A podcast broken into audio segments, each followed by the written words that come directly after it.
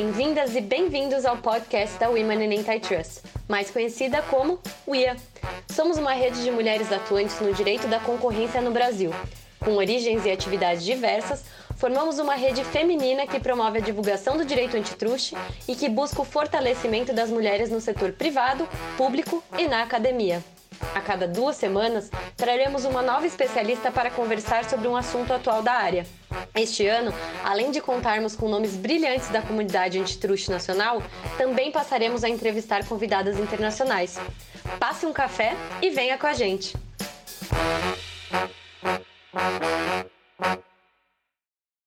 É, olá, sejam bem-vindas e bem-vindos a mais um episódio do podcast da Rede Women in Antitrust. Eu sou Ana Beatriz Andrade e hoje apresentarei o episódio juntamente com a Camila Rocha para tratarmos de acordos de cooperação do CAD com outras jurisdições. Olá, pessoal! Nesse episódio receberemos a Luciana Martorano, sócia do escritório Campos Melo em cooperação com DLA Piper. A Luciana é formada em Direito pela Universidade Presbiteriana Mackenzie, mestre em Direito Empresarial pela Universidade de São Paulo e possui mais de 15 anos de atuação como advogada antitruste. Atualmente, Luciana está no meio de sua especialização em Gender Analytics, na Universidade de Toronto. Seja muito bem-vinda, Luciana. Bom dia, Camila, Beatriz, obrigada pelo convite. Super feliz em participar aqui do podcast do IA, um dos meus preferidos. Obrigada e estou às ordens aí para responder as perguntas. Luciana, muito bem-vinda. É, para começar nossa conversa, a gente queria saber se você podia falar um pouco sobre a sua trajetória profissional, quais foram os principais desafios que você enfrentou até aqui e o que é que te levou para o direito da concorrência. Ah, legal, Bia. Bom, eu comecei a trabalhar muito cedo na faculdade, terceiro ano aí de, de faculdade eu já estava fazendo estágio. Eu comecei com contencioso civil e assim fui até aí o meio da faculdade, então dois anos e meio de estágio em contencioso. Adorava essa vida de contencioso, ir para o fórum, Praça da Sé, ver processo, aquela coisa bem... Agitação. Bem roots, é, que acho que hoje não existe mais, né? Infelizmente, assim, acho que é um, um aprendizado não só profissional como de vida, acho que todo mundo deveria fazer. E então assim, eu adorava essa vida, despachar como juiz, fazer peça, mas no meio da faculdade eu resolvi trancar o curso para ir para o Canadá fazer um intercâmbio. E aí eu fiquei lá seis meses no Canadá, aproveitei para pensar na vida, né, aquele momento de estudo e ócio. E quando eu voltei, eu decidi que eu queria ver outras áreas, né, aí dentro dos escritórios, até para eu me decidir pelo contencioso civil, tendo visto outras coisas, né? Eu falei, eu não posso ir seguir uma profissão o resto da minha vida sem ter visto outras áreas, né? Eu queria ter a certeza de que eu gostava de contencioso, tendo visto um pouco de, de tudo. E aí eu fui buscar estágio em outros escritórios, passei pelo societário, pelo tributário, gostei muito do consultivo, achei muito legal, até porque eu usava aí meu inglês que, que eu aprimorei na viagem. E quando eu estava no quarto ano, abri um concurso do, do TRF3, que era um concurso que não abria há mais de 10 anos. Eu tinha alguns amigos engajados aí nessa carreira pública e, e muitos já com essa pegada de prestar concurso, e aí acabaram me convencendo de também prestar esse concurso. Eu estudei para o concurso, passei em sexto lugar, fui super bem, e aí eu decidi que eu iria, né, a partir de então, como também era bem bem alike aí com, com o contencioso civil que eu já gostava, eu decidi que eu iria assumir e iria migrar para uma carreira pública, pelo menos nesse primeiro momento de formação. Só que embargaram esse concurso, né? teve uma, um, um, problema lá na prova de digitação, que a época ainda era em máquina de escrever, né? não vou nem falar o ano disso, mas enfim, alguém embargou aí a prova porque deu um problema na máquina de escrever, é, no meio tempo, eu tinha pedido demissão do estágio que eu estava, porque eu quis fazer uma viagem com a minha mãe, então eu estava sem fazer nenhuma atividade profissional junto com a faculdade, e aí eu fiquei meio perdida na vida, que eu falei, cara, esse concurso, sei lá quando vai destravar, né, porque essas coisas judiciais demoram, e eu estava para me formar e comecei a ficar preocupada, né, de não ter uma colocação. E aí a Natália Félix, né, que é hoje aí advogada, né, hoje não, já é advogada há muito tempo, era já uma advogada sênior à época, é, num escritório que uma amiga trabalhava, dividiu uma vaga de estágio lá no Francisquini Miranda com essa minha amiga, E a minha amiga falou: pô, Lu, você fez direito econômico no Mackenzie. Eu lembro que você falou que você gostava muito. Era uma optativa na época, o direito da concorrência não estava na grade aí, né, normal das, das universidades. Eu tinha feito a matéria com o nosso querido lá, Vicente Banholi, amei. E ela falou: ah, tem essa vaga aqui, é direito econômico, concorrencial, por que, que você não tem, enquanto você espera o concurso? E aí eu mandei o currículo Fui entrevistada lá no Franceschini pelo Eduardo Gaban e pela Cris Ferreira, que ainda está lá no Franceschini, aliás, e entrei lá de estagiária no quarto ano.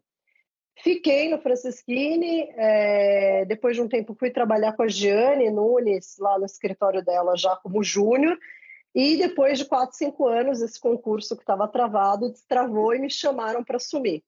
Só que a essa altura eu já tinha me apaixonado aí completamente pelo direito antitrust.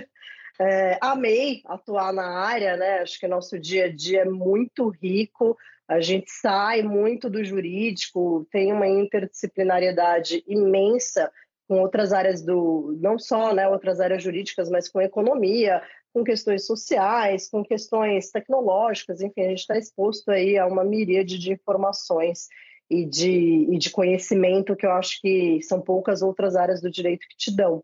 E aí eu fiquei, eu falei, bom, não vou assumir, não, não quero mais né, nenhum concurso público, vou ficar aqui na advocacia e seguir aqui estamos, né? É o que eu gosto de fazer, é o que eu faço aí nos últimos 15 anos, espero continuar fazendo isso aí por, por muito tempo até ficar velhinha. Então foi assim que eu fui parar no antitruxo, foi é, completamente por acaso, nada planejado, mas uma grande felicidade. Eu acho muito curioso, Luciana, que ouvindo outros podcasts aqui, outros podcasts que eu já participei, essa é uma é uma coincidência do direito antitruste. Todo mundo cai meio de paraquedas, parece, ou a maioria das pessoas. Ainda mais eu acho que quando eu fiz faculdade também tinha uma matéria que era é. dada pela professora Paula Fordione, e, e aí eu, eu caí no, no Instituto exatamente por causa dela, porque eu vi a aula, a, a matéria, acompanhei o curso e achei fenomenal. Mas uhum. antes disso ainda eu não tinha ouvido nunca falar da matéria, nunca tinha ouvido falar da área. Então é uma característica bem comum. As pessoas ouvem uma vez, acham curioso, falam, opa, deixa eu ver melhor, dá uma olhada assim no que, que é. do que, que se trata. E aí você cai e nunca mais sai.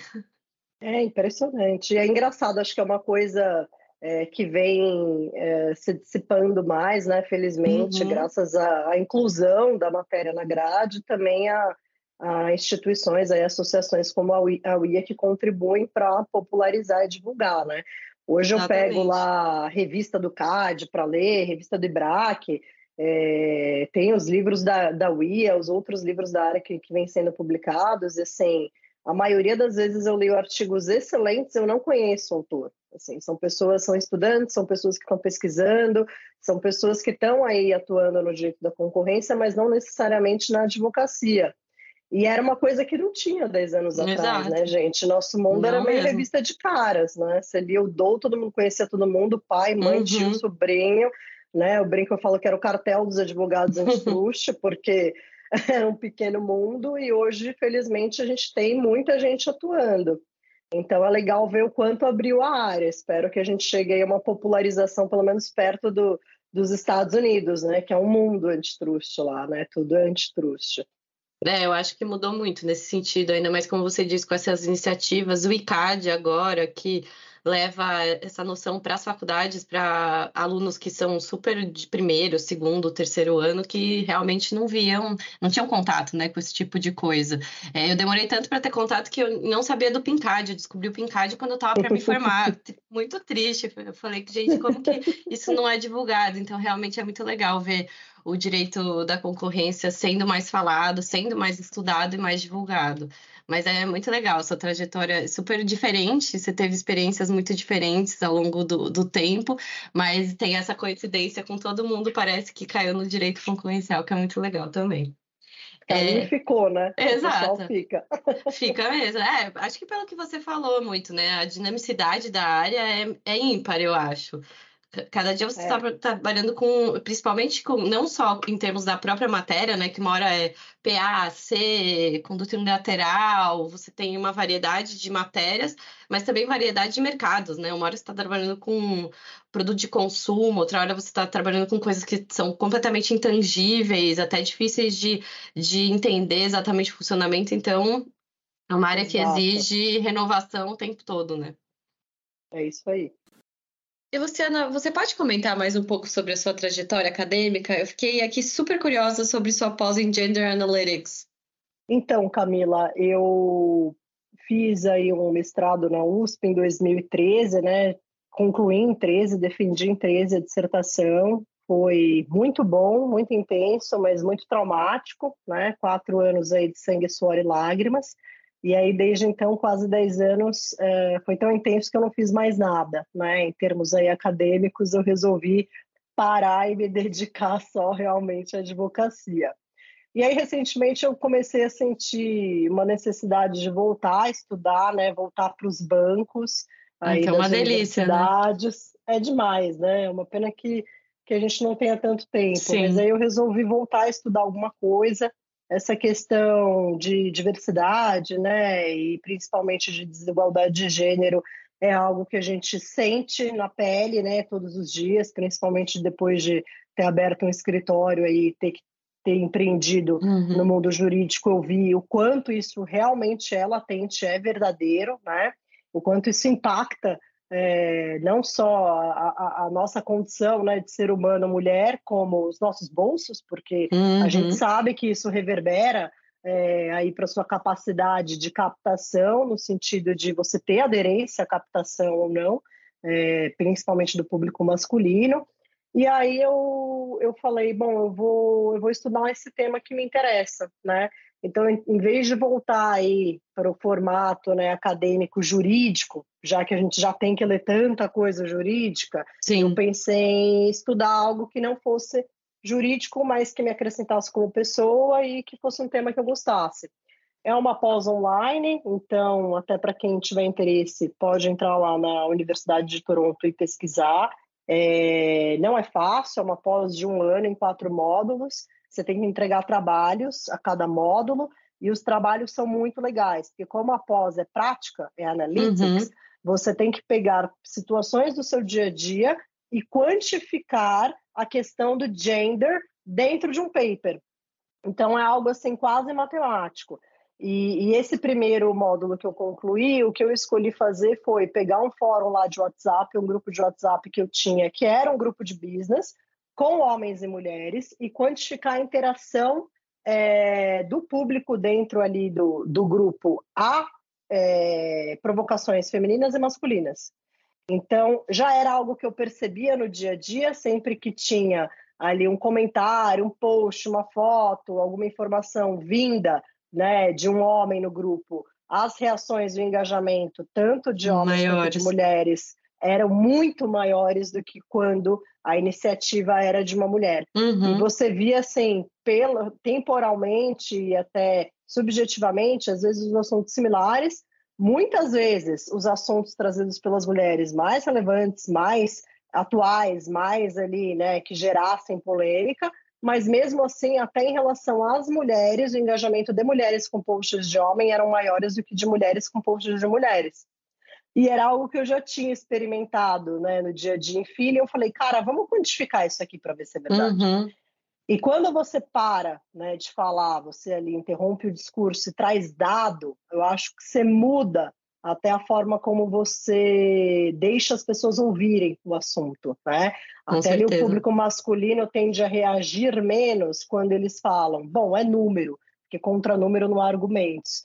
Então, é uma pós muito legal, porque ela te dá ferramentas para quantificar essas questões de desigualdade de gênero no dia a dia. Eu achei super interessante, estou adorando fazer. Muito legal. E pelo que você falou, também dá esse ferramental para você enxergar essas situações, porque muitas vezes, como a gente está ali incerto no, no, dia a dia, na correria, você nem enxerga né, que isso acontece, você nem percebe o, o, quanto de impacto isso tem. Apesar da gente saber hoje em dia discutir muito mais e ter mais visibilidade sobre o assunto, realmente você tem que ter olhos de ver, né? Você tem que parar e realmente prestar atenção nessas situações para quantificar os impactos. Eu achei super legal e faz muito sentido essa sua percepção, até com estudos que foram feitos. Eu não sei se agora foi, foi dentro da USP, talvez eu esteja cometendo alguma gafe aqui, citando de forma errada, mas estudos dentro da, das universidades de como é a interação de homens e mulheres na sala de aula, o quanto é, homens e mulheres têm. É, posturas diferentes, posturas corporais, de linguagem corporal na sala de aula, e o quanto eles uhum. se, se permitem engajar com o professor, fazer perguntas, discutir, o quanto isso é diferente a de, depender é, do, do seu gênero, né? Então, nossa, muito legal. Achei super é interessante. É impressionante. É impressionante. Realmente, quando a gente para para olhar e aí a gente vê que tem ferramenta para quantificar, e aí a gente quantifica, porque você vai fazer ali o cálculo quase torcendo para ser mentira. Uhum. Né? Muito Ser uma percepção errada, né? é, não, eu que estou enviesada aqui não, e tal, né? mas não é. Infelizmente ah, mas é não é dado. Né? É, é. Tem, é, apesar de ser uma realidade triste, é o que é, e a gente precisa encarar isso e pensar em formas realmente de, de mudar. Mas muito legal, eu acho.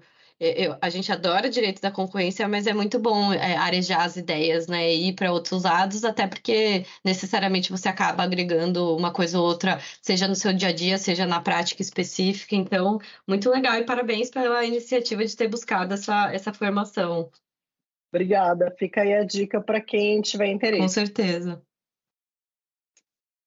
E, Luciana, para entrar agora no, no, nosso assunto de hoje, eu queria pedir para você falar um pouco de um fenômeno que temos visto nas últimas décadas, que é um grande esforço das autoridades antitruste em criar laços com outros órgãos, especialmente é, fortalecer a cooperação internacional em matéria concorrencial. Você poderia comentar essa movimentação com a gente? Quais foram os desafios que levaram a esses esforços e como esse processo foi e tem sido conduzido no Brasil? Esse tema é muito interessante, né, Camila? Porque eu acho que reflete aí um pouco da realidade do mundo e da economia global, principalmente na última década e nas últimas décadas, né, como você falou. É, eu acho que é um esforço que decorre né, do fenômeno de globalização mesmo, da expansão dos modelos capitalistas, até em, em sistemas que originalmente não eram capitalistas, né, como China e, e outros lugares. E isso tem gerado um aumento né, do número de operações de M&A com impacto em mais de uma jurisdição ao mesmo tempo. E aí a gente, a gente tem, dentro de, desse contexto né, de economia global e operações de M&A, é, desafios tanto no âmbito público, governamental mesmo, quanto no âmbito privado. Do lado governamental, pela ótica dos estados, a gente vai ter um desafio das autoridades antitrust né, no mundo de analisarem as fusões internacionais sob todas as óticas. E aí, quando a gente fala sobre todas as óticas, é tanto em relação aos efeitos que uma operação pode causar em um determinado país, numa determinada economia, como também os efeitos que essa operação pode gerar em outros lugares. A gente tem bastante operação aqui no escritório multijurisdicional e apesar de, na maioria do, do, do tempo, né, a gente tratar aí com, com empresas uh, multinacionais extremamente grandes, não é raro a gente ver uma surpresa dos clientes quando a gente provoca aí uma necessidade de análise dos efeitos econômicos dessa operação no mundo, né? E a gente sabe que esses efeitos são muito mais dissipados e podem ter um alcance muito maior do que os próprios clientes imaginam, né? Na maioria das vezes o cliente acha que, ah, eu não tenho subsidiária no Brasil, então eu não tenho que submeter nada aí. Mas a gente sabe bem que não é só a questão da subsidiária que vai disparar aí uma jurisdição. Então, é, para recapitular um pouco, né, como que isso começou a ser implementado no Brasil, como vem se desenvolvendo, a gente teve aí, como sempre, né, uma hegemonia dos Estados Unidos lá pela doutrina dos efeitos, que foi um caso de 1945 que começou a vigorar, por meio do qual lá o DOJ, a FKFC, na sua configuração original, entendia que os Estados Unidos tinha jurisdição para ir analisar e, e, e puxar né, para si uh, qualquer análise relativa a atos de concentração no exterior que poderiam ter efeitos no território americano e assim o fez no caso lá da Alcon, que é um dos primeiros casos em que essa teoria dos efeitos foi aplicada, é, mediante aí, algumas restrições em operações que estavam sendo uh, efetivadas no Canadá. Eram operações no Canadá com cláusulas de não compete que é, efetivamente impactariam aí o mercado americano. E aí o DOJ, lá as cortes, quando pararam para analisar, falaram, não, peraí, apesar disso estar tá acontecendo no Canadá, a gente tem jurisdição para é, impedir né, o vigor dessas cláusulas, porque vai ter um impacto aqui econômico do nosso território. E assim foi. No Brasil, a gente tem, né, principiologicamente, é, esse princípio aí dos efeitos também como algo que dá lastro para o CAD poder é, influenciar, analisar e também é, ser influenciado por jurisdições estrangeiras analisando atos de concentração. E ao longo dos anos a gente teve uma atuação extremamente relevante, importante, é, né, dos conselheiros do CAD, da presidência, dos superintendentes, em outras jurisdições, em outros órgãos internacionais, para buscar esse intercâmbio de informação e também é, para aumentar a cooperação formal entre as agências, né? Hoje, se a gente pegar aí o arcabouço de acordos efetivamente formais que a gente tem entre CAD e outros países, são inúmeros, a gente está falando aqui de praticamente o mundo inteiro, né? América do Sul, é, América Central, África do Sul, Alemanha, Argentina, Austrália, Canadá, Chile, China, Colômbia, é, Coreia do Sul, Costa Rica, Egito, Equador, Estados Unidos, claro, né, Europa inteira, Filipinas, Índia, Itália, Japão, México, Paraguai, Peru, Portugal, Portugal, Rússia, Singapura, Turquia. Então a gente está falando aqui praticamente né, de um acordo do CAD com todas as agências. E, e não são só esses acordos formais que, que geram um arcabouço de mecanismo de cooperação. A gente tem outros mecanismos não formais que o CAD tem feito, né, como os próprios fóruns de debate, é, os contatos aí extraoficiosos que acontecem, a gente sabe que acontecem com as autoridades lá fora, para buscar aprimorar metodologias de análise econômica, para buscar informações de, de, de, às vezes, de algumas investigações que já são públicas, e aí essas informações podem ser trocadas, sem você necessariamente precisar de um waiver, de uma autorização das partes. Então, a gente vê um, um progresso institucional do CAD nesse sentido internacional, e, obviamente, a Lei 12529, né, que foi o que trouxe de uma forma mais cogente lá no seu artigo 2 essa extraterritorialidade aí de atuação como algo cogente.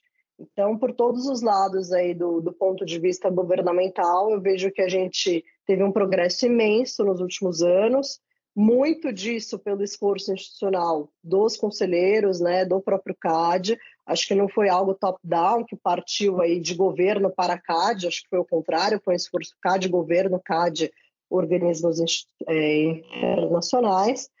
E aí o outro lado da moeda, né? Eu falei que a gente tem aí os desafios uh, públicos e a gente tem também, obviamente, os desafios privados, né? Como eu falei aí no começo, é sempre difícil a gente fazer essa análise de identificar efetivamente um dos efeitos de uma operação é, podem impactar e disparar aí uma jurisdição internacional para notificação de uma fusão, né? E ter que passar a notificar essa fusão em todos os lugares, correndo o risco aí de uma análise com algum gap deixar uma jurisdição de fora e eventualmente impactar um, um gun jumping aí para um cliente em um lugar. Tem um caso muito interessante, Camila, que eu sempre cito para os clientes, é, uhum. principalmente quando eles vêm com, com, com, essa surpresa de que ah, eu não uhum. tenho subsidiária no Brasil, né?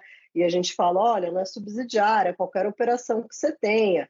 É, é, é meio aquele, aquela frase de que não temos é, regra de minimis, né? Você gerou um real uhum. aqui no uhum. Brasil, talvez você tenha disparado o mercado brasileiro, aí você vai ter um efeito em mercado brasileiro que o CAD queira conhecer a operação.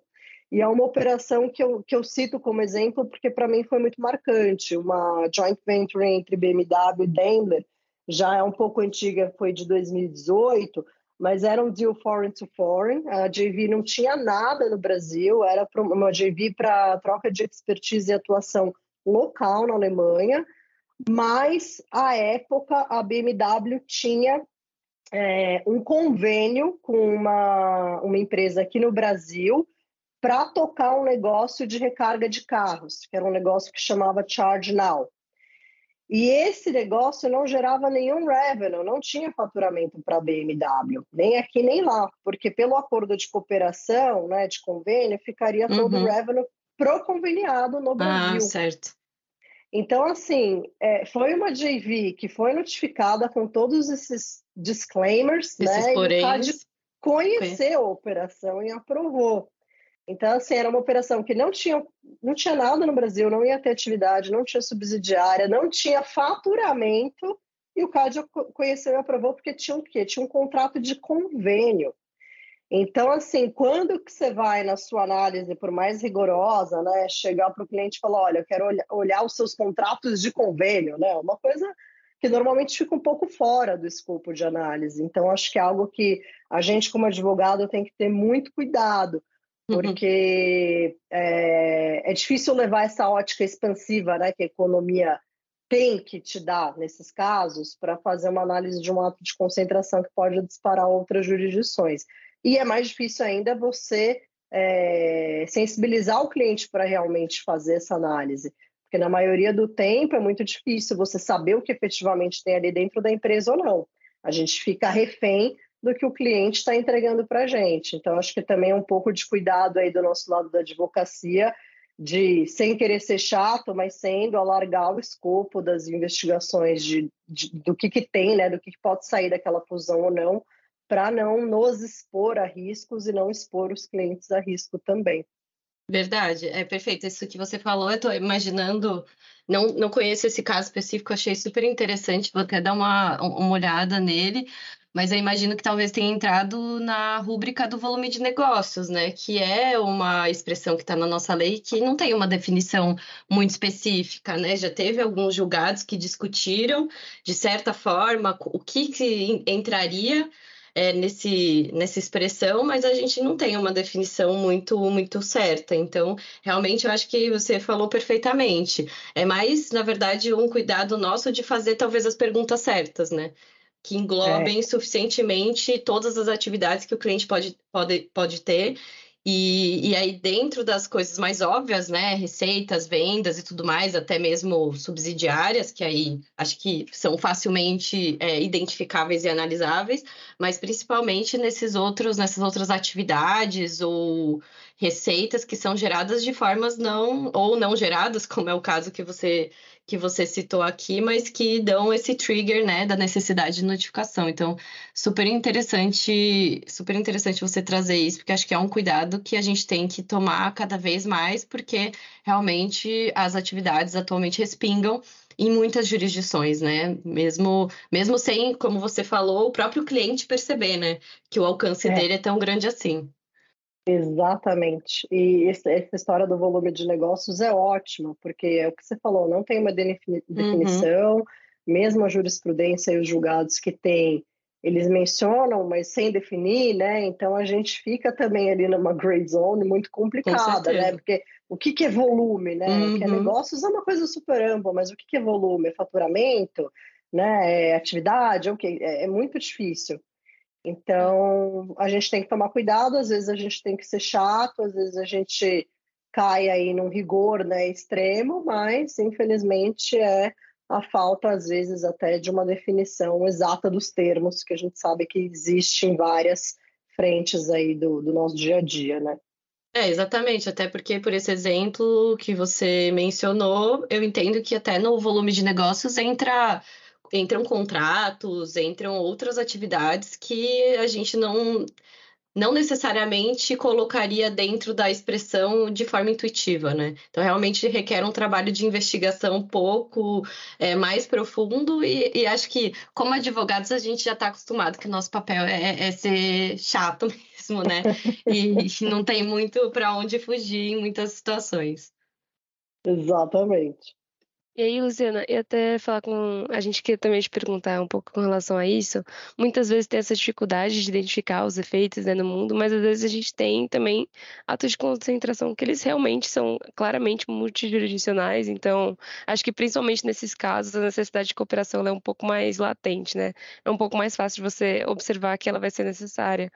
E aí, o que a gente queria saber, né, depois dessa discussão, é como que funciona, é, como se dá esse tipo de cooperação no âmbito do CAD, no sentido de processo mesmo. Então, ela tem que ser provocada, ela é uma ideia que vem da própria instituição, as partes podem trazer, a outra jurisdição que intervém e fala, olha, talvez a gente tenha que cooperar. É, como esse instrumento ele é utilizado para instruir e informar o processo de análise? Ah, legal. Bom, a gente tem um, um, procedimento aí padrão, né? Via de regra, a gente parte dos acordos de cooperação internacional, mas é importante deixar claro que o CAD não está de forma nenhuma limitado a isso, né? A gente tem diversos mecanismos, não só os acordos formais, como também aí comunicações paralelas, extraoficiais que podem ocorrer. E claro, um ponto que eu gosto sempre de falar para o cliente, que é a influência tácita, né? Depois eu vou falar um pouco mais sobre a questão da influência tácita. Mas para voltar para procedimento, é, Bia, a gente sempre tem é, um ponto de partida comum e que é o, o, o, modelo mais utilizado, que é lá o termo de renúncia, né?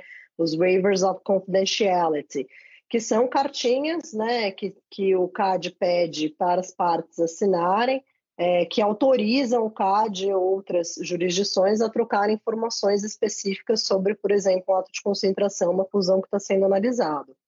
A partir desse waiver, as autoridades têm aí uma bandeirinha branca, vamos dizer assim, das partes para poderem se comunicar e aí obter e trocar, enfim, é, ter aí um consenso ou não sobre as análises paralelas que estão ocorrendo daquela operação em várias jurisdições.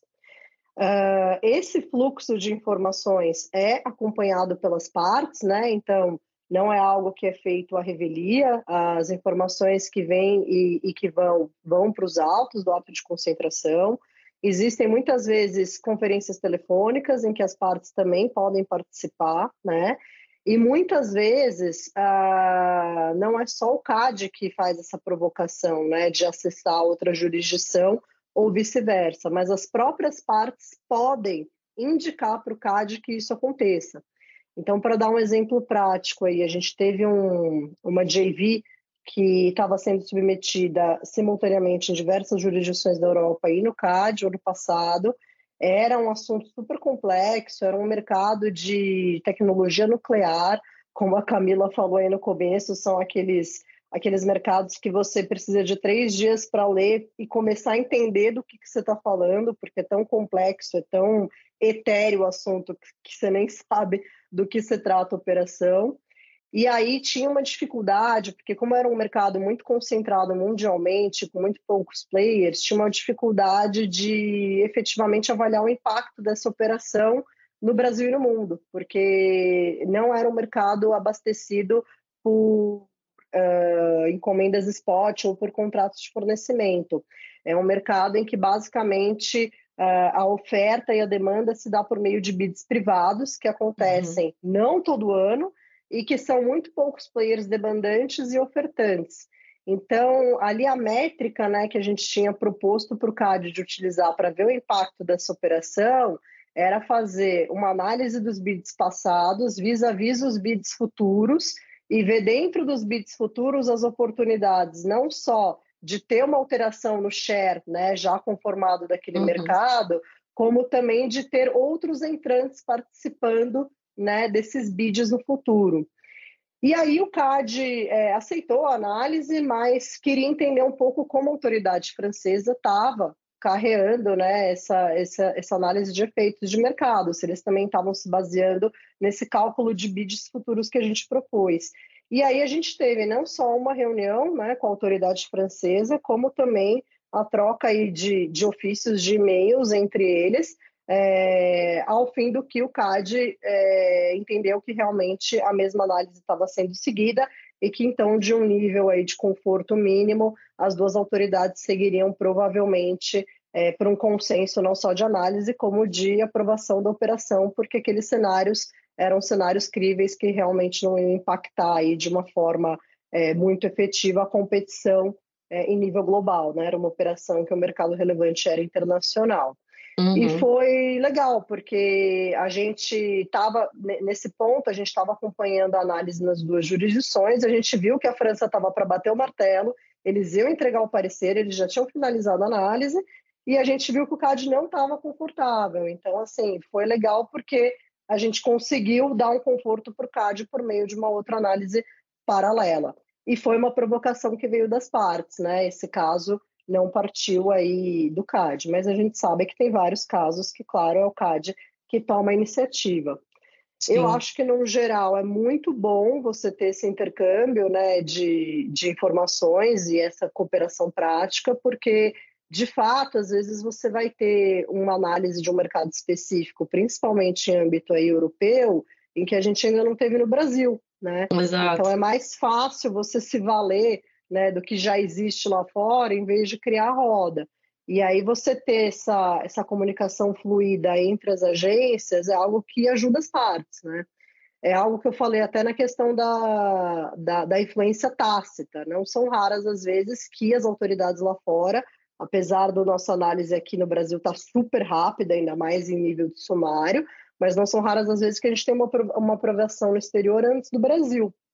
E eu sempre faço questão é, de levar essa aprovação ao conhecimento do CAD, porque obviamente a gente sabe que tem uma influência, né, ainda que tácita, você vê o a ser aprovado em outra jurisdição para você ter aí é, né, uma vontade, uma, um conforto a mais de aprovar aqui também, principalmente quando a operação não tem um efeito no Brasil tão, tão grande quanto possa ter em outro mercado doméstico lá fora. Eu é. acho que é, eu acho que é muito interessante isso que você falou com relação aos mercados, né? Da gente ver a influência que tem caso concreto dentro da, da análise que vai ser seguida pela autoridade. Então, isso que você falou, ah, não dá para você querer toda vez inventar a roda. Eu acho que é, é quase que a ideia principal que vai motivar esse tipo de cooperação, né? É entender que, poxa, não é você abrir mão da sua autoridade, mas você tentar realmente aproveitar o que já tem sido produzido. Achei super Exatamente. legal. Né? Achei muito legal.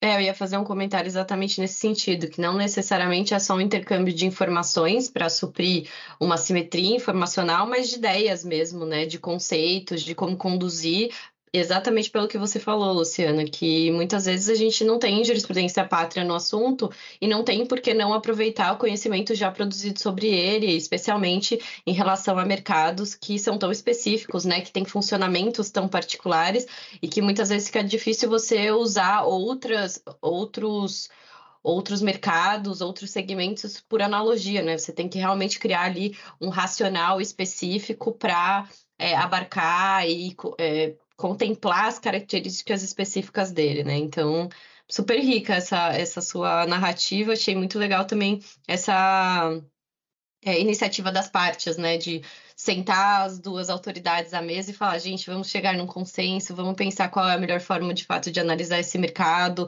ver que faz sentido o que foi proposto. Muito, muito interessante.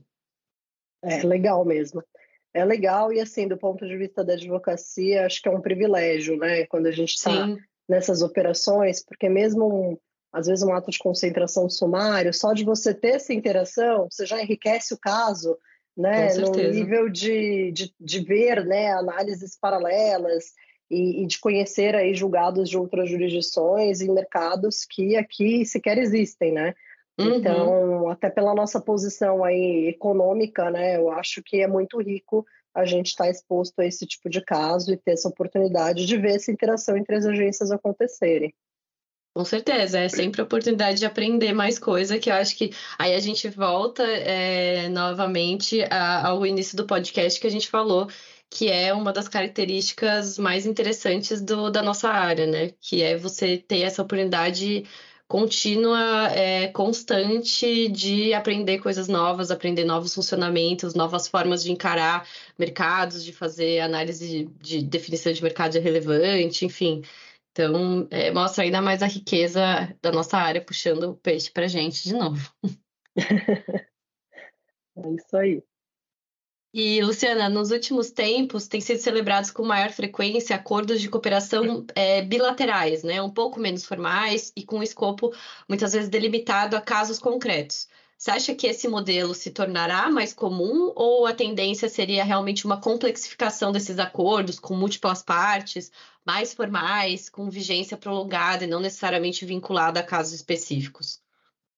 Eu entendo que sim. Eu acho que, é, em termos de cooperação internacional, né, e não só em nível de CAD aqui, direito da concorrência, mas em, todos, em todas as searas, eu acho que a, descomplicar, né, e trazer uma, uma não formalidade para os atos, né, a gente vê aí o, o novo CPC, que não é tão novo, que já trouxe uhum. princípios uhum. de oralidade, né, princípios de simplificação, de celeridade processual, eu acho que isso é uma tendência mundial, né, em todos os níveis, em todas as áreas vai desengessar, né, é algo que traz, né, uma, uma celeridade, uma praticidade maior. Acho que a gente já teve uma evolução histórica aí, saindo das convenções do direito internacional, do hard law para o soft law que a gente tem hoje, acho que já foi um grande pulo. E eu acho que a dispensa desses trâmites aí constitucionais e formais, além de trazer mais uh, rapidez, pode trazer mais segurança né, para as partes porque você fazer ali um, um acordo é, próprio para um caso ou específico para uma discussão que esteja rolando, não só você vai é, afunilar né, o escopo e aí simplificar um acordo eventualmente, como também você vai ter uma dificuldade daquilo poder ser anulado. Porque se foi um acordo específico para tratar de um caso, e se você teve aí, né, entre as partes um consenso de que essa cooperação poderia ocorrer, é mais difícil depois você, dentro de um contrato guarda-chuva, falar que aquilo não poderia ter acontecido, porque você está partindo de um específico para o geral e não o contrário. É, o Brasil tem é, intensificado né, a participação nos mais importantes fóruns internacionais. A gente comentou aí no, no começo do podcast a atuação super política e super necessária que o CAD tem feito em OCDE, ICN. Eu acho que até um reflexo né, dessa interação do CAD com outras agências vem em todos os prêmios que o CAD tem ganhado nos últimos tempos. É uma das agências mais premiadas, mais confiáveis. A gente já tem o soft law aí mais um dos mais admirados e premiados do mundo, né? E, e, eu acho que, então, acho que sim, para responder a sua pergunta, eu acho que a simplificação dos procedimentos é algo que, que vem, que é necessário e que, que deve trazer ainda mais celeridade aí para a gente ter né, um destravamento da comunicação em nível internacional. É muito interessante pensar é, nas vantagens, às vezes, de simplificação, né? Porque normalmente a gente é, encara como se fosse mais interessante ter algo mais formal, mais robusto, mas na verdade eu estou aqui concordando super com você. Acho que tá, traz fluidez e rapidez nas comunicações e mais assertividade, né, no final das contas. Então, super concordo. Acho que faz todo sentido que realmente a gente caminhe muito mais para esse sentido do que para uma formalização, né? É, é, eu acho que também, principalmente quando a gente, é, às vezes, eu acho que quando a gente se apega muito à parte jurídica, a gente esquece que a gente está lidando com negócios reais, né? Que tem pessoas envolvidas nesses negócios que é, estão dependendo dessa aprovação para continuar seus trabalhos. Então, é sempre bom lembrar isso também para realmente dar valor a essa celeridade que a Luciana tão bem desenvolveu. é, você... a dinamicidade necessária no final das Exato. contas, né, na análise desses casos. E, Luciana, agora voltando até um pouco para aquele tema que a gente tinha tratado de atos de concentração multijurisdicionais, a gente sabe que um ponto muito sensível com relação a isso são os remédios, né, a definição desses remédios, sejam eles estruturais ou comportamentais. E, bom, a gente olhando para esses remédios, para essa definição, sobre o ponto de vista da cooperação entre jurisdições, acho que naturalmente a gente consegue identificar alguns desafios. Então, com base nisso, como você enxerga, é, principalmente do ponto de vista do CAD, essa questão sendo enfrentada pelas autoridades concorrenciais e quais são os principais ganhos que você também enxerga sendo oferecidos por esses acordos nessa definição de remédios? Ah, legal. Bom, quando a gente fala de remédios, acho que tem uma dificuldade natural em qualquer caso, né, nacional ou multijurisdicional, de dimensionar efeito e necessidade. Eu acho que dependendo ali da análise do mercado, né, e do quanto palpável é você quantificar efeitos, é você errar para menos ou para mais, né? Acho que é uma, um dilema que todas as autoridades enfrentam quando, quando tem que pensar em pôr remédio.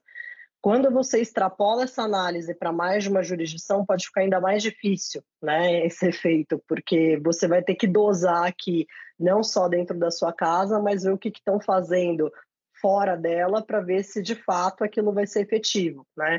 Um mercado que, por exemplo, você não tem uma atuação de uma empresa é, que vá sofrer um remédio no Brasil é, propriamente, né, geograficamente local, mas que você vai ter um efeito via exportações para o Brasil, é, é, um caso que, que o CAD vai ter que prestar muito mais atenção.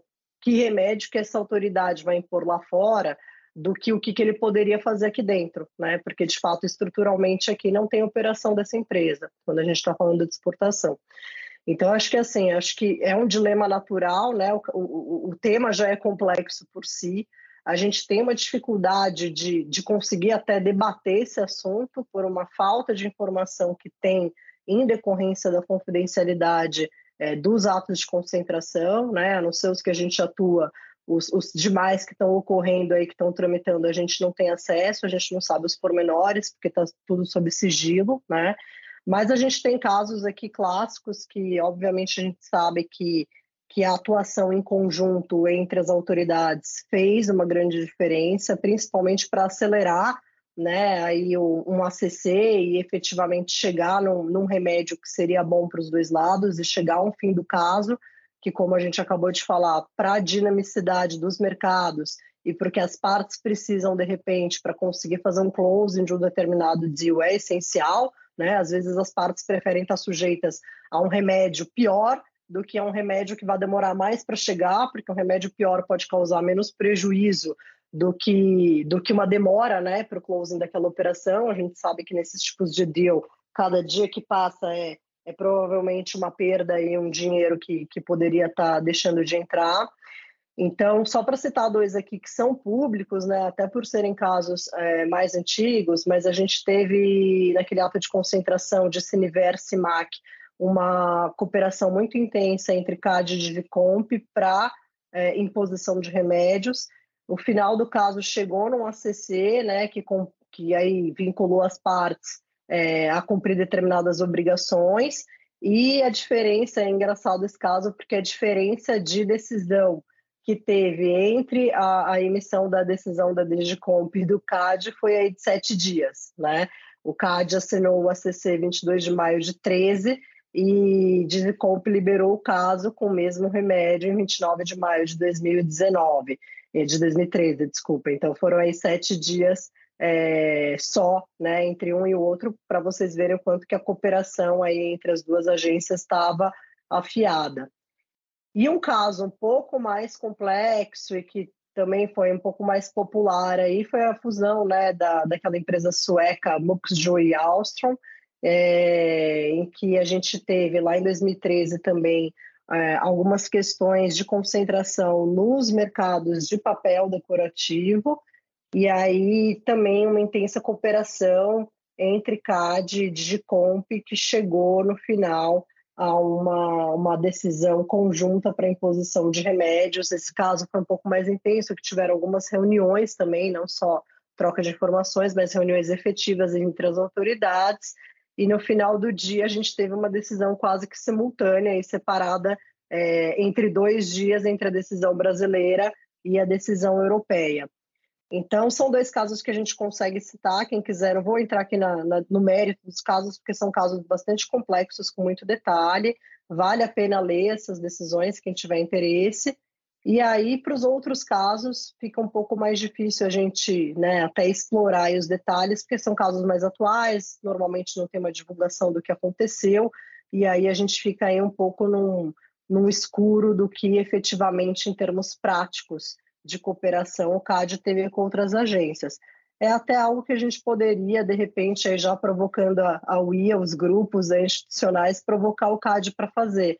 Né? A gente tem tantas frentes aí em nível de, de discussão, a gente poderia abrir essa discussão com o CAD para que de uma forma, de repente, até anonimizada, né, o CAD não precisaria abrir as partes ou abrir efetivamente ali quais foram as questões econômicas, mas trazer para a gente, de repente, numa, num formato de relatório, de estudo, que, que são muito bem feitos, aliás, pelo CAD, um guidance de todas as cooperações internacionais práticas que já aconteceram em nível de alta de concentração e conduta. Eu acho que isso seria super bacana e, e muito rico, né? Tanto para expor o CAD é, em nível internacional do que já foi feito, quanto para a advocacia aqui também, de repente, ter aí algum, algum norte para guiar os clientes e até para previsibilidade de, de falar para os clientes o que pode acontecer numa análise aí conjunta como essa. É, eu acho que, Luciana, um ponto que me chamou muita atenção que você comentou é essa questão da previsibilidade, né? Acho que a gente consegue observar na atuação do CAD uma tendência a tentar fortalecer esse aspecto. A gente vê aí o aumento das avaliações ex post, principalmente, tentando trazer o que foi feito em eh, investigações antigas que já passaram, ver se isso está sendo eficiente.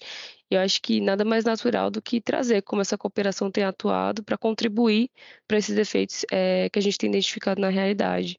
Então, acho sim, concordo com você, super desafio, é, principalmente por causa dessa questão da confidencialidade, mas também concordo que essa questão da transparência, principalmente com relação ao procedimento, também são muito necessárias para a gente ter um encaminhamento mais certeiro, mais assertivo para os próximos casos.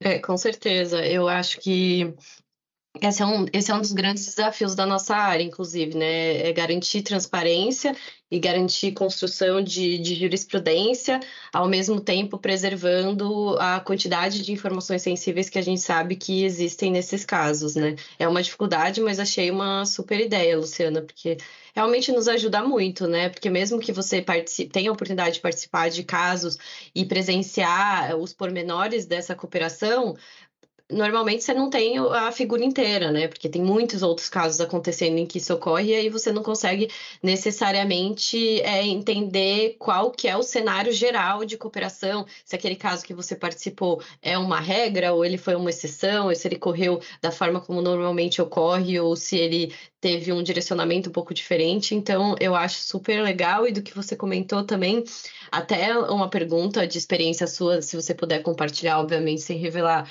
detalhes é, confidenciais, se você já, já viveu algum caso em que a, a, teve uma dificuldade de conversa entre autoridades é, na imposição de remédios, até pela factibilidade deles e pela coerência entre eles, porque o que eu vejo é que as autoridades elas precisam conversar, obviamente, como a gente discutiu, para garantir uma dinamicidade e não deixar as operações se arrastando por muito tempo sem aprovação, sem uma definição, mas ao mesmo tempo eu vejo que em caso de remédio elas precisam conversar para que eles sejam coerentes entre si, né? Para que eles não se choquem e para que eles sejam também factíveis e aplicáveis, porque não adianta você desenhar um remédio que no final das contas não vai ser possível de aplicar, seja porque, sei lá, se for uma, um desinvestimento, o, o desenho que você fez não é, é viável que um terceiro compre, porque não, a, a atividade se torna impossível. Enfim, você já viu alguma dificuldade numa conversa desse tipo? Sim, muito legal você ter trazido essa pergunta, porque a gente teve de fato um caso, não posso abrir as partes aqui, mas foi claro. um caso de infraestrutura e, e insumos para o mercado de construção. Foi um, um, caso um pouquinho velho, é de 2013. A uhum. gente arrastou aí, foi um, um, um ato ordinário, a gente arrastou aí discussões mais ou menos por um ano. E a época, acho que até por influência da, daquela decisão recente do, da condenação do cartel do cimento, o CAD estava num, num mindset de imposição de, de remédio estrutural muito forte, né? A gente Sim. teve lá no, no, no, no, caso do cimento, acho que foi um caso paradigmático, porque além da multa lá somando quase 3 bilhões na época, a gente teve uma imposição de de alienação né, de capacidade instalada de 25% nos mercados de concreto e cimento dos envolvidos. É, foi super polêmico, foi muito debatido à época. É, acho que se transcorreram aí discussões no judiciário que provavelmente ainda não acabaram, mas acho que até por influência da composição do tribunal daquela época e da vontade do CAD de experimentar mais esses remédios estruturais, a gente teve uma discussão é, entre três jurisdições da Europa, em que esse caso estava sendo analisado, e, e o Brasil, sobre remédios comportamentais versus estruturais. Então, a gente viu uma vontade, nesse caso do CAD, de seguindo o exemplo aí do cimento, impor remédios estruturais, uhum. né, via alienação de ativos, alienação de fábricas, e lá fora a gente estava com uma, uma ideia mais branda de imposição só de remédios comportamentais, né, como a retirada aí de, de algumas cláusulas de exclusividade de contratos de fornecimento, enfim, algo um pouco, um pouco menos doloroso para as partes. No final do dia, como era um ato de concentração que ia ter mais efeito na Europa, né, principalmente nos mercados de Espanha e Portugal, o CAD acabou consensando é, de realmente seguir com os, com os remédios comportamentais e se satisfez aí com as alterações dos contratos, obviamente com a entrega de relatórios, mostrando que não só os aditivos foram feitos, mas que na prática, ali nos efeitos de mercado, isso teve uma abertura de insumo para outras partes demandantes que não só as que estavam ali no negócio à época. Então foi para vocês verem algo positivo, porque a gente conseguiu aí tirar a drasticidade um pouco, né, do remédio uhum. que ia ser uhum. implementado, foi super rico, porque, é, de certa forma, claro, o CAD não tinha tanto aí, né, não ia ter tanto efeito no Brasil, porque era uma operação lá fora com efeito no Brasil, e não no Brasil com efeito lá fora, mas Perfeito. foi algo, foi algo consensual e tranquilo, né? Então, sim, tem esse exemplo. Eu acho que, assim, abrir esses outros casos práticos seria muito legal, porque todo mundo tem a primeira vez, né, Bia? Então, uhum. Então, assim, é, hoje eu tenho uma experiência de atuação né, em ACs internacionais, mas é depois de 15 anos de prática, é, é, é, com uma atuação num escritório que tem uma cooperação internacional. tem vários outros advogados, e todo mundo teve a sua primeira vez, como eu tive, que quando chegam dentro de um caso desse, falam: o que, que eu vou falar para o cliente que acontece? Porque você não tem um guideline claro do que acontece, né? E nem exemplos práticos do que pode acontecer. A gente fica muito aqui na teoria. Então, seria muito bacana realmente ver isso sendo aberto da forma que puder ser, né? Até para viabilizar, instrumentalizar a própria advocacia em outros casos, né? Perfeito. E até agradeço você ter compartilhado essa experiência conosco. Eu acho que isso é riquíssimo também. Obviamente que a gente sempre tem que se preocupar com o sigilo e com a confidencialidade dos casos, mas também é muito rica essa conversa e essa troca entre advogados, né? Porque você também consegue, pelo menos, ter uma ideia melhor do que, que acontece, ter outros exemplos para comparar com a sua própria vivência e construir é, um raciocínio um pouco melhor de como que, que esse tipo de processo se dá de, com, dentro do CAD, né, e do CAD com, com outras autoridades. E aí, é, indo um pouco nessa mesma linha da, da importância e do impacto né, que esses acordos têm é, nos casos que, que a gente se envolve, que os clientes têm aí perante o CAD, é, qual exatamente você acha que é a relevância desses acordos ao longo de investigações? É, quais os benefícios e desafios que você enxerga é, dessas cooperações ao longo da instrução e do próprio processo de convencimento da autoridade? É, investigação é um mundo à parte, né? Sim. Desculpa. Investigação, eu acho que assim, a gente tem é, uma oportunidade, pensando do ponto de vista público, né? Eu acho que a gente tem uma oportunidade ainda maior de navegação do que nos atos de concentração. Porque as investigações, aquele efeito da influência tácita que eu falei, uhum. eu acho que uhum. acaba sendo ainda maior. É, não são raras as vezes que a gente sabe de investigações que estão pipocando aí lá fora via busca e apreensão. Muitas vezes a gente sabe até com dois, três dias de antecedência uhum. da própria mídia. E aí, assim, eu, eu, eu acredito que se a gente, como advogado, teve acesso a essa informação, é, antes da mídia, provavelmente as outras autoridades antitruste também devem ter, de alguma forma, o acesso a essa informação. E aí você saber que uma investigação foi iniciada em outra jurisdição a partir de um mapeamento de quem está envolvido, dos mercados atingidos, é muito fácil para qualquer autoridade ter ali pelo menos um cheiro de que se aquela investigação pode ter potencial efeito né, no Brasil, na sua jurisdição ou não. E uhum. aí você pode facilmente viabilizar a instauração que seja de um procedimento, de um inquérito, né, a partir de informações públicas vinculadas na mídia ou por outras autoridades, e a partir disso começar aí a cavar né, fatos e documentos para tentar encontrar uma possível conduta também no Brasil. E, e, normalmente isso tem muito efeito, né, gente? Ainda mais se, se a autoridade age de uma forma rápida, você consegue aí ter uma preservação de prova, ainda que seja via busca e apreensão aqui no Brasil, ou via inspeção nas partes. A inspeção ainda é um procedimento muito pouco usado aqui, mas que é muito usado lá fora, né? Aquela inspeção que você notifica as partes com 24, 48 horas e você vai lá é, fazer uma diligência. É um procedimento uhum. normalmente muito mais barato do que a busca e apreensão. É, e no final do dia você consegue né, coletar aí algum, algum nível de prova. E, obviamente, você pode se valer da prova internacional, né? É claro que com algumas medidas, dependendo do que vier lá fora, do que for publicizado, você pode se valer disso para também, de repente, chegar até uma condenação aqui no Brasil. É, a gente tem um caso super clássico, né? Vocês devem conhecer lá o caso dos compressores, em que teve uma busca operação, uma, uma busca apreensão, uma operação de busca apreensão simultânea em vários países e que decorreu da troca de informações entre Digicom, Picard e DOJ. Então, as, as autoridades aí estavam conversando antes de rolar a busca e apreensão, coordenaram buscas e apreensões simultâneas e a gente chegou aí à instauração de um dos maiores casos é, que já foram analisados.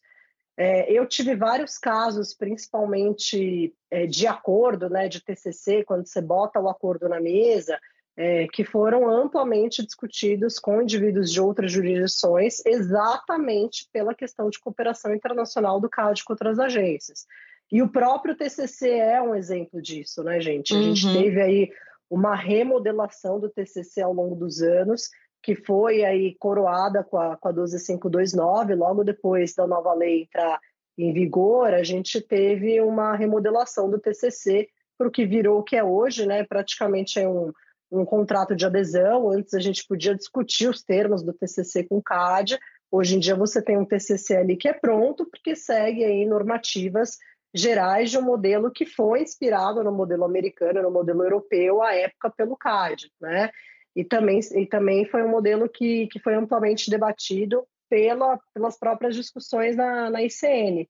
Então, a gente tem o TCC hoje brasileiro como um instrumento, sem dúvida, internacional, porque segue um padrão que a gente sabe que segue lá fora e que tem efeitos internacionais, né? Então, só para citar um caso aí, é muito interessante, um caso de, de investigação de cartel em autopeças, uh, o nosso cliente optou por fazer acordo com o CAD, né? E a gente queria, obviamente, encerrar esse acordo com todos os indivíduos dentro, né? Para encerrar o caso e efetivamente arquivar lá o processo administrativo. E tinha um indivíduo que estava sendo também é, investigado paralelamente no Japão e nos Estados Unidos. No Japão, ele conseguiu fazer o acordo junto com a empresa, e nos Estados Unidos, no last minute, o DOJ carver out esse indivíduo, não, não quis colocá-lo para dentro do settlement agreement, deixou ele para fora, e aí, em consequência da retirada dele do settlement americano, é, esse indivíduo ele ficou sujeito aí a um ano de prisão federal e o pagamento da multa de um milhão de dólares por cartel. E aí a empresa, tá, que estava nesse, nesse afã de encerrar todas as investigações, é uma empresa super séria, já tinha um compliance forte à época, é, falou para o indivíduo que não se preocupasse, porque a empresa iria pagar essa multa aí de um milhão, mas que, infelizmente, lógico, o jail time em federal prison, eles não poderiam cumprir pelo indivíduo e o senhor teria que ir lá para os Estados Unidos é, cumprir a prisão que foi estipulada. E a gente estava com esse indivíduo pendurado aqui no Brasil para conseguir fechar acordo com todo mundo. Era o único indivíduo que faltava assinar o TCC. A gente já tinha fechado por todos os indivíduos. A gente foi ao Japão, fez entrevista, fez trabalho de, de, de convencimento, explicou né, os prós do TCC, etc. e tal. Óbvio, todo mundo muito preocupado com a liability criminal entrou e esse indivíduo não queria entrar porque ele estava profundamente traumatizado com a situação dele lá nos Estados Unidos. Imagina. E aí, é, pois é. E aí, assim, o cara já tinha discutido todas as né, hipóteses com a empresa e ele chegou à conclusão de que já era um senhor, né? Acho que aí os, os C-levels, os management levels no Japão normalmente são designadas a, a, pessoas muito mais seniors, até pela estrutura lá do país. E E o cara falou: Bom, eu estou me aposentando, eu não vou perder um ano né, da minha vida aqui já muito sênior nos Estados Unidos preso, então é o seguinte, eu vou ficar no Japão e eu não vou sair do Japão nunca mais. Acho que não tinha acordo de, de extradição entre Estados Unidos e Japão na época, ele não seria preso, então ele resolveu ficar quieto lá e terminar a carreira dele lá, curtir o resto da vida dele é, quietinho no Japão mas a gente conseguiu uh, fazê-lo assinar o TCC aqui no Brasil, encerrar o caso, mas foi assim, gente, um ano e meio com esse cara pendurado, porque por conta de um TCC americano que ele ficou carver out, ele não queria entrar. Então, assim, são, são muito grandes os efeitos né, desse tipo de cooperação. Às Sim. vezes a gente não tem ideia da dimensão e é o que a Bia falou, a gente está falando aqui de empresa, de business, de tudo, mas principalmente investigação, eu acho que é, as questões são mais é, sensíveis, o buraco é mais embaixo, porque a gente tem efetivamente pessoas envolvidas, né? Quando a gente está no uhum. cenário de investigação e cartel é crime, a gente começa a mexer aqui um pouco com a vida da, das pessoas. E aí as análises não, não são tão econômicas, não são tão simples e não são tão frias, né? Então é, é mais complicado mesmo. É, os impactos são muito mais profundos, né? Quer queira, quer não, quando você está falando de mexer com a vida de uma pessoa, com a liberdade dela, de, de ir e vir, né? Até no caso desse, desse cliente de vocês, que a, a decisão dele acaba sendo de se restringir, né? De Exato. certa forma, para continuar ali vivendo mais tranquilamente, mas com uma restrição grande, né? Exatamente. Ainda mais um executivo desse, né, Exato. que a gente sabe que está acostumado a viajar e bater perna a vida inteira. Hum, exatamente. Mas, né, são, são as escolhas. É. Sim. Depois eu não sei o que, que aconteceu criminalmente nesse caso, não sei como a execução dos Estados Unidos propriamente, mas eu acho que, enfim, em algum momento isso, dentro lá da execução penal, deve prescrever, se já, se já é que não prescreveu. Uhum. E ele tá curtindo a aposentadoria dele lá, porque, enfim, acho que o cara, de, dentro de tudo que foi imposto em todas as jurisdições, assim, a gente que acompanhou, e, e, é algo que a gente acompanha, a autoridade não acompanha, né? Que dá um Sim. pouco de sensibilidade. Você vê o sofrimento das pessoas, uhum. né? E a gente sabe que tem muita gente nessas investigações que efetivamente nem sabiam né, da conduta, uhum. não sabe que isso acontece. Então a gente vê ainda como esse sofrimento vai impactar né? Às vezes uma decisão corporativa, mas na maioria das vezes é a vida da pessoa que está ali e não consegue dormir por conta de uma questão que ela foi envolvida e muitas vezes caiu de paraquedas, né? É muito Exatamente. triste. Uhum. É, e acho que traz essa dimensão que é uma dimensão que as autoridades muitas vezes não enxergam, não chegam, porque não está no dia a dia delas, né? Elas não vão sentar com o cliente chorando na mesa para uhum. falar, olha, eu não sei nem do que você está falando, é, isso daqui eu assinei, mas eu não estava, enfim, aquelas coisas que a gente já já está acostumado.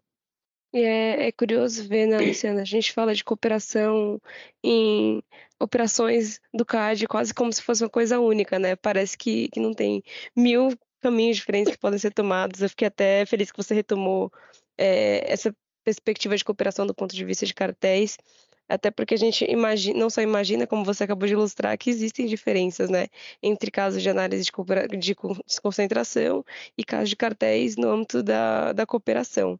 É, e aí, só para finalizar aqui com relação ao tema, em que frente a atuação da autoridade concorrencial tende, tende a ser mais eficiente, na sua opinião, quando a gente está falando de controle de concentração ou quando a gente está olhando para o lado das condutas? É super legal essa pergunta. Eu acho que a gente tem, em termos procedimentais, até uma diferença né, entre uma coisa e outra. É, eu acho que, em certa medida, ainda mais principiologicamente, pensando aí no, no, nos resultados que, que a gente quer alcançar, as coisas no final do dia se misturam. Né? Acho que é uma questão de timing. É, eu entendo que a eficiência é sempre maior quando ocorre no âmbito preventivo. Né? Então, se a gente tem aí já uma interferência via cooperação internacional, um alinhamento em nível de ato de concentração, que é onde você está fazendo ali o, o controle preventivo né, de potenciais ações anticompetitivas, isso tende a ser mais efetivo e menos doloroso porque você está entrando ali ex né, para resolver um problema. Quando a gente está no âmbito da conduta, é porque, de alguma forma, ali as estruturas do mercado já foram prejudicadas, já foram corrompidas, e a gente está falando em, em agora consertar né, um dano e não evitar um dano. E eu acho que, que no final do dia, colocando aí para funcionar os mecanismos, a gente pode chegar em resultados iguais e tão eficazes quanto os jatos de concentração. Acho que é só uma questão de timing, né? De repente ali um monitoramento daquele mercado falhou, tanto por parte dos players que estavam olhando para o mercado e não viram que tinha ali uma disrupção, quanto por parte dos próprios praticantes da conduta que poderiam ter ido ao CAD reportar essa conduta, né, de várias formas, quanto por parte da autoridade que falhou no monitoramento e já poderia ali ter, ter instaurado é, um procedimento antes, ou às vezes até casos que a gente sabe, né, é, que viram casos de conduta, mas que eventualmente começaram em, em casos de ato de concentração, como esse caso aí da condenação do cimento. Uma das coisas que mais foram discutidas na imposição dessas medidas restritivas e estruturais do CAD, de obrigar os condenados a alienar as suas capacidades instaladas, é de que grande parte dessas capacidades instaladas tinham sido adquiridas legitimamente, legalmente, e foram sacramentadas pelo CAD via atos de concentração que foram submetidos e aprovados pela autoridade, né? Então, ali, os, os condenados, eles não tinham, da noite para o dia, dia, construído toda aquela capacidade produtiva. Não, foram ali fábricas, ativos que foram sendo adquiridos ao longo dos, dos anos, os anos em que se disseram que houve o cartel, e que o CAD aprovou todas. E que depois o CAD quis, via remédio estrutural, é, tirar das partes, né? Então a gente vê, é o que eu falei no começo, como, apesar de procedimentalmente serem duas coisas, no final do dia as, as, as searas se entrelaçam, né? Porque o CAD aprovou atos de concentração, concedeu capacidade instalada e produtiva maior para as partes, depois, via né, remédios estruturais, quis tirar isso. Então, por que aprovou antes? Né? Não teve uma análise do quanto é, esses players que estavam adquirindo esses ativos é, estavam gerando concentração de mercado ou não? Então, eu acho que tudo é um emaranhado só, é difícil ver essas, essas linhas, mas eu acho que pelo timing, quando a gente chega na conduta e aí ter que ter uma cooperação via conduta, é porque alguma das partes, e aí de novo pode, podem ser as próprias partes, perderam o time e já poderiam ter resolvido isso antes. Por isso que eu acho que, que no âmbito preventivo sempre é, é mais eficiente agir do que quando a gente chega lá já na investigação. Análise perfeita e Luciana, papo riquíssimo de um tema que, a respeito da, da clara importância, né, até pelo tudo que você compartilhou e falou, acaba sendo pouco tratado e pouquíssimo discutido. Queria agradecer demais pelos seus insights e por ter jogado luz nesse assunto, inclusive por ter compartilhado ideias super interessantes de abordagem, né? Como a sugestão de um relatório, um estudo sobre as experiências do CAD que sirva de guidance para todos os advogados, para os jurisdicionados, enfim, para que nós saibamos melhor como que essas cooperações têm se dado ali um pouco mais no detalhe, obviamente preservando o que for é, sigiloso e estratégico para as partes envolvidas. É, infelizmente, a gente tem que ir se encaminhando para o final, até porque a gente precisa te liberar, porque tem muito PA para estudar, muito a ser para provar, né?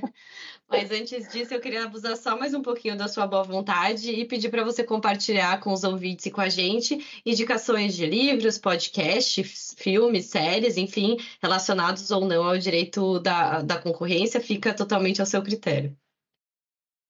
Olha, é, infelizmente, assim, meu repertório anda bastante limitado, né? Não só pela vida corrida, como pela maternidade, né? Eu tô, tô com uma filha de dois anos, a Alice, que dá ah, bastante ah, trabalho. É, ultimamente, meu repertório é Peppa Pig, Macha e Urso, né? É super divertido também. Mas, assim, para compartilhar rapidamente é, os últimos que eu, que eu li aí, que eu tive acesso, é, algo que me marcou muito e que eu até acabei revendo no âmbito aí dessa pós em Gender Analytics que eu estou fazendo, foi um TED Talks da Kimberly Crenshaw, que chama Say Her Name. Se vocês forem procurar aí o, o, o capítulo pelo título, é Say Her Name. Que ela faz uma análise, é uma, uma acadêmica, né, uma socióloga, uhum. e ela faz uma análise é, da diferença de tratamento né, de gender tanto entre não só entre homens e mulheres, quanto entre homens e mulheres negros. E aí ela traz toda a discussão né, do, do Black eh, Lives Matter no, sob a ótica de gender. Ela faz uma comparação do quanto gerou polêmica e engajamento e mídia e revolta os assassinatos aí pela polícia de jovens e indivíduos negros nos Estados Unidos e o quanto gerou é, o mesmo engajamento o assassinato de mulheres negras. E aí ela faz uma comparação analítica do quanto o nome, né, os nomes masculinos desse, dessas vítimas são conhecidos e foram citados pela mídia e o quanto vis-à-vis -vis do outro lado os nomes das mulheres negras são conhecidos e citados. E assim, é, é, é absurda a, a, diferença. Foi algo que me chocou, porque a gente vê a interseccionalidade que a gente tem que fazer dentro das próprias, né, dos próprios grupos aí é, de minorias. É, você tem um bias mesmo dentro aí, né, de, de uma minoria que a gente consideraria da questão é, de discriminação e, e questão racial, é, dentro de um gender analytics que a gente nem imagina que tenha, né? Então é a minoria da minoria.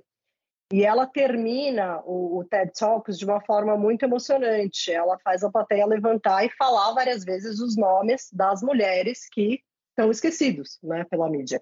Então foi assim algo que muito me emocionou, assim, acho que vale a pena ver quem tem interesse no tema. De livro, um curtinho, um bem bacaninha, aquele essencialismo do Greg hum. McKeown. Achei Sim. super legal, algo assim, até pela maternidade que eu venho buscando na minha vida, simplificar as coisas, né? É, dar, tirar, o menos é mais, ter menos coisas. Priorizar, é, né? né? Priorizar, fazer menos coisas, né? Então, acho que isso é super importante, me deu vários insights, acho que principalmente aí para os jovens, para o pessoal que está começando, e também para a gente que é de uma geração mais é, roots, né, barriga no balcão do fórum, que é a questão de saber falar não, né? Eu acho que a gente saber falar não vai dando uma condição da gente priorizar muito mais os assuntos e a gente às vezes não tem essa habilidade. E de podcast, tem um que eu ouço há muito tempo, assim, não tem nada a ver com direito, é um cara que chama Rich Roll, ele é um triatleta americano, ele, ele era um, um idoso aí bastante sedentário, e aí ele resolveu aderir ao veganismo e ia fazer triatlon depois de já de certa idade. E o cara traz várias dicas, ele, ele traz vários entrevistados de saúde, de bem-estar, então, assim, de mindfulness. Então, acho um podcast legal, porque sempre os entrevistados são muito interessantes e bem diversos. Acho que são esses três aí mais, mais recentes que eu teria para dividir, mais interessantes que eu vi. Obrigada, Luciana. É, achei engraçado, né? Você falou, ah, não tem repertório. Deu uma aula pra gente de direito da concorrência, falou um tema de cada, uma sugestão de cada, um mais interessante que o outro. Então, parabéns pela sua apresentação e pela sua humildade também. Muito obrigada por essa super conversa. Acho que vai ser um, uma super oportunidade para as pessoas ouvirem, é, entenderem mais sobre esse tema. É, de novo, muito obrigada você, muito obrigada, Camila, muito obrigada aos nossos ouvintes.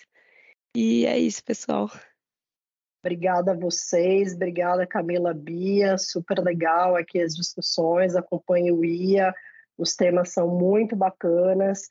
Tem um que eu tô fã, que é o da Ellen, Ellen Belter, foi uma estagiária lá na Tosine, assim, brilhando, uma estrela hoje. Ela traz essa questão de debate racial, para mim é um dos, dos podcasts mais legais que você tem, que vocês têm, quem, quem não ouviu, ouça, porque ela sim traz uma aula, né? Vou aproveitar aqui para deixar um beijo para minha esposa, para minha filha Alice, para minha mãe, para minha irmã e agradecer aí vocês e, e, a audiência pelo, pela paciência, pelo tempo. Obrigada, gente, foi ótimo.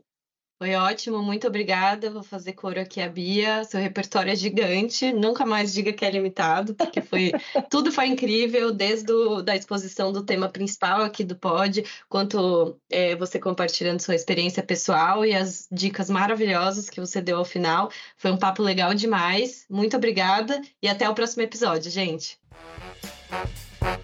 Este foi mais um episódio do podcast UIA. Agradecemos as entrevistadas, a Rede UIA e a todos que nos acompanham. Este podcast é apresentado por Ana Beatriz Andrade, Ellen Deuter, Luísa Nóbrega, Maria Carolina de Sá, Noemi Collin e Talita Novo. E conta com o apoio técnico de Amanda Taide, Priscila Brolio, Camila Rocha, Guilherme Gonçalves, Maíra Rodrigues e Renata Gonzalez.